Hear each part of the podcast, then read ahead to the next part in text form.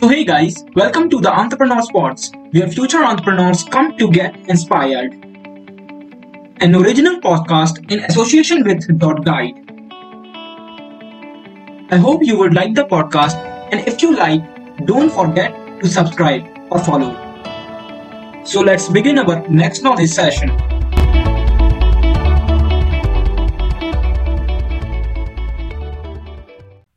करने से पहले बुक का एक हल्का सा ओवरव्यू ले लेते हैं।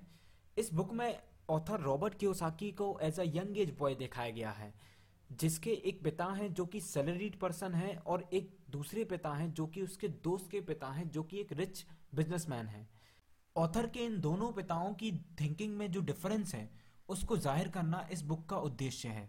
एक तरफ़ ऑथर के पूर्व पिता जो कि उनके खुद के पिता हैं, वो बोलते हैं कि love of money is the root of all evil और दूसरी तरफ़ उनके रिच पिता हैं जो कि बोलते हैं कि पैसा ना होना ये सबसे बड़ा दुर्भाग्य है। दोनों की थिंकिंग में काफ़ी डिफरेंस है। इस बुक की सबसे पहली सीख हमें सिखाती है कि एक व्यक्ति को हमेशा अपनी थॉट प्रोसेस से काम करना चाहिए। उसे नेगेटिव नहीं सोचना चाहिए।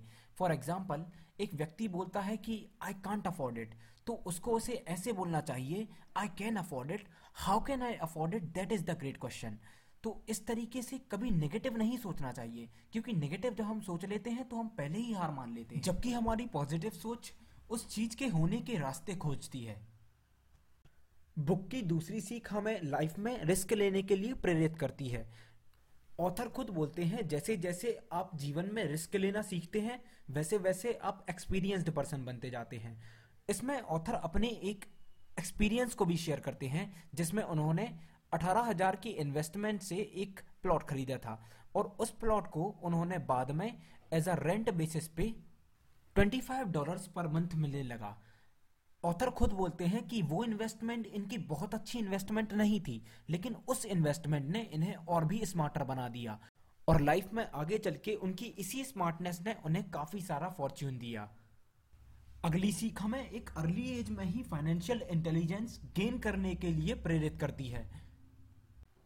किसी महान व्यक्ति ने सही ही कहा है। Intelligence solve problem and produces money money without financial intelligence is money soon gone author एक सोशल फैक्ट को भी हाईलाइट करता है कि हमारा जो एजुकेशन सिस्टम है, वो हमें फाइनेंसेस की नॉलेज नहीं देता। हमें मनी की नॉलेज नहीं देता। तो ऐसे में हमें खुद से सीखना होगा ताकि हम ग्रो कर सकें। कंटिन्यूसली इन्वेस्टमेंट करके ग्रो कर सकें और कंटिन्यूसली इन्वेस्टमेंट करके इन्फ्लेशन को ओवरकम कर सकें। अगली सीख में ऑथर हमें कहते हैं कि it's more about saving rather than earning और यह बात बिल्कुल सही है। अगर आप सौ माले की बिल्डिंग एक स्ट्रॉन्ग फाउंडेशन पे नहीं बनाओगे तो ज़ाहिर सी बात है वो आगे जाके कोलैप्स कर जाएगी। लेकिन लोग गलती यही करते हैं। वे एक बहुत बड़ी वेल्थ की फाउंडेशन बिल्डिंग बनाना चाहते हैं, एक ऐसी फाउंडेशन पे जो हट के बराबर है। और ऐसी फाउंडेशन पे जब एक वेल्थ की बिल्डिंग बनेगी तो वो डेफिनेट सी बात है आगे चल के कोलेप्स करेगी ही। इसीलिए अगर हम वेल्थ की बहुत बड़ी बिल्डिंग बनाना चाहते हैं अपने लिए तो हमें फाइनेंशियल लिटरेसी को सीखना ज़रूरी है, क्योंकि फाइनेंशियल लिटरेसी ही हमें मनी को सेव करना सिखाएगी। हमें मनी को एक अच्छी जगह इन्वेस्ट करना सिखाएगी। अगली सीख ये बुक हमें देती है कि हमें अपने काम से काम रखना चाहिए। लुक अराउंड यू आप ये पाओगे कि बहुत सारे लोग एक पर्टिकुलर व्यक्ति के लिए काम कर रहे हैं। वो अपना पूरी मेहनत एक व्यक्ति के लिए लगा रहे हैं। लेकिन ये बुक कहती है कि एक व्यक्ति को अपने काम पे फोकस करना चाहिए rather than doing others work focus on your work क्योंकि फाइनेंशियल फ्रीडम आपको तभी मिलेगा जब आप मनी से मनी बनाना सीखोगे, और मनी से मनी बनाना सीखना ये आपको तभी आएगा जब आप अपने काम पे फोकस करोगे। नेक्स्ट सीख ये बुक हमें देती है कि एक व्यक्ति को चाहिए कि उसे सारे के सारे टैक्सेस का नॉलेज हो। और टैक्सेस का नॉलेज व्यक्ति में तब ही आएगा जब व्यक्ति फाइनेंशियली लिटरेट होगा। अदरवाइज़ व्यक्ति को कंटिन्यूसली बहुत सारा टैक्स पे करना होगा। ये रिच व्यक्तियों की फाइनेंशियल लिटरेसी ही है कि वो हमेशा कॉपोरेशन में इन्वेस्ट करते हैं। क्योंकि अगर वे कोऑपरेशन में इन्वेस्ट नहीं करेंगे तो वो इंडिविजुअली इन्वेस्ट करेंगे और ऐसे में उन्हें बहुत सारे टैक्सेस पे करने पड़ेंगे। इसीलिए एक व्यक्ति के अंदर फाइनेंशियल आईक्यू होना चाहिए इन डिफरेंट एरियाज़ जैसे कि अकाउंटिंग इन्वेस्टिंग मार्केट फोर्सेस और लॉ सूट्स में। अगली सीख ये बुक हमें ये देती है कि हमारी एसेट्स और लाइबिलिटीज ये हमारे सामने क्लियरली डिफाइंड होनी चाहिए।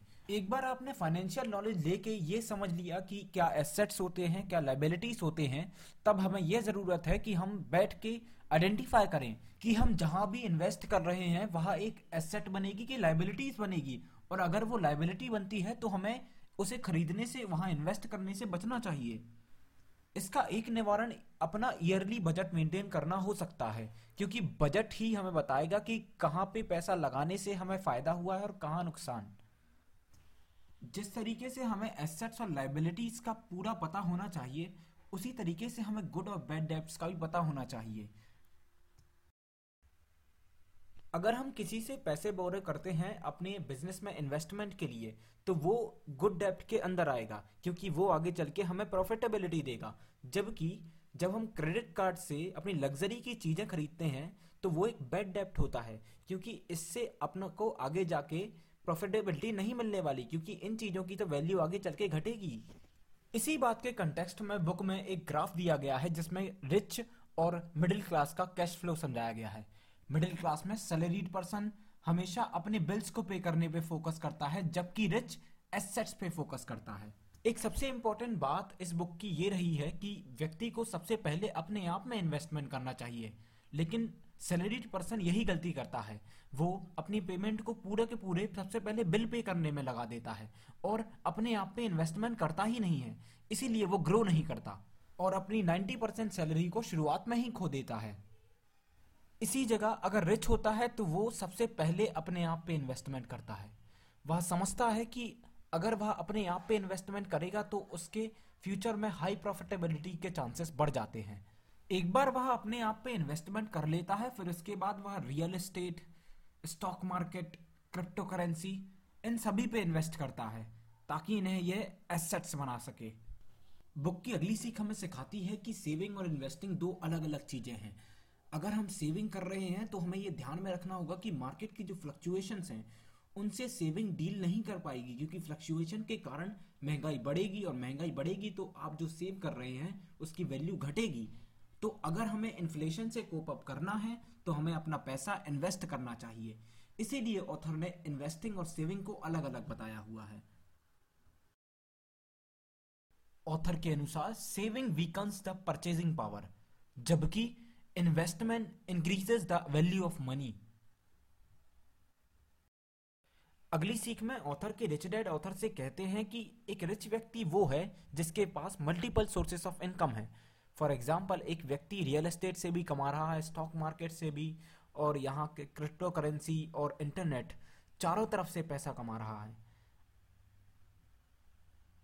ऐसे व्यक्ति को ही ऑथर ने मल्टीप्रन्योर डिफाइन किया हुआ है।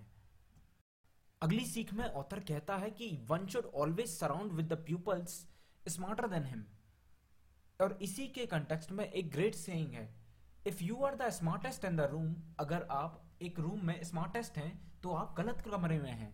इसीलिए हमें हमेशा अपने से ज़्यादा स्मार्टेस्ट लोगों के साथ में रहना चाहिए। तभी हम नई चीज़ें एक्सप्लोर कर पाएँगे, नई चीज़ें सीख पाएँगे। अगली सीख में ऑथर बोलता है कि ये मैटर करता है कि आपने अपनी लाइफ में कितनी लाइफ चेंजिंग बुक्स पढ़ी हुई हैं। एक ग्रेट सेइंग है, अगर आप बहुत सारी बुक पढ़ते हो तो आप उन बुक्स का कम से कम पाँच प्रतिशत बन जाते हो। लेकिन फिर ऑथर यह भी कहता है कि आप वह बन जाते हो जो आप पढ़ते हो। इसलिए आपको यह मेक श्योर करना पड़ेगा कि आप सही पढ़ रहे हो। अगली सीख में ऑथर के रिच डैड ऑथर से कहते हैं कि गरीब व्यक्ति कभी भी लर्निंग की कोशिश नहीं करता। वह तो हमेशा ही अर्निंग पे फोकस करता है। अगर गरीब व्यक्ति लर्निंग की कोशिश करे तो वो काफ़ी कुछ पा सकता है as compare to focusing on earning अगली सीख में ऑथर रॉबर्ट केओसाकी कहते हैं कि one has to control his her emotions The situation only gets worse for you when you are not able to control your emotions. और इसी के context में ऑथर हमें पाँच ऐसी ट्रेट्स बताता है ह्यूमंस की, जो कि ह्यूमंस को रिच बनने से रोकती हैं। Laziness bad habits arrogance cynicism fear ये सभी वो हैबिट्स हैं। और इन सबको ओवरकम कर लेना that makes a difference in human and that difference makes you rich